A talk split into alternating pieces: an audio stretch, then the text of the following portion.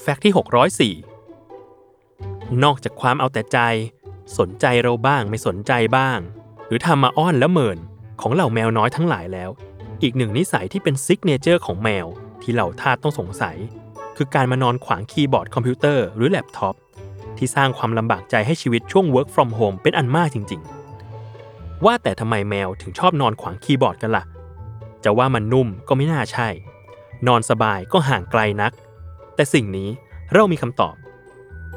มาริลีนครีเกอร์ที่ปรึกษาด้านพฤติกรรมแมวบอกว่า จริง ๆ แล้ว ที่แมวชอบมานอนก่อกวนบนคีย์บอร์ดตอนเราทำงาน ก็เพราะมันอยากอยู่ใกล้คนที่มันรัก และเป็นจุดสนใจอันดับหนึ่งของเรานั่นเองครีเกอร์ยังบอกอีกว่า แมวเป็นสัตว์ที่ฉลาด มันเรียนรู้ว่า หากมานอนที่คีย์บอร์ด มันจะได้สิ่งที่มันต้องการอย่างแน่นอน นั่นก็คือความสนใจจากเรา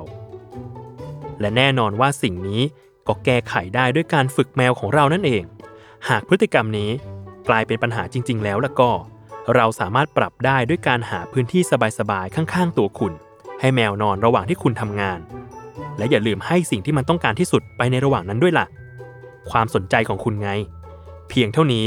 แมวก็จะไม่มากวนคุณบนหน้าคีย์บอร์ดอีกต่อไป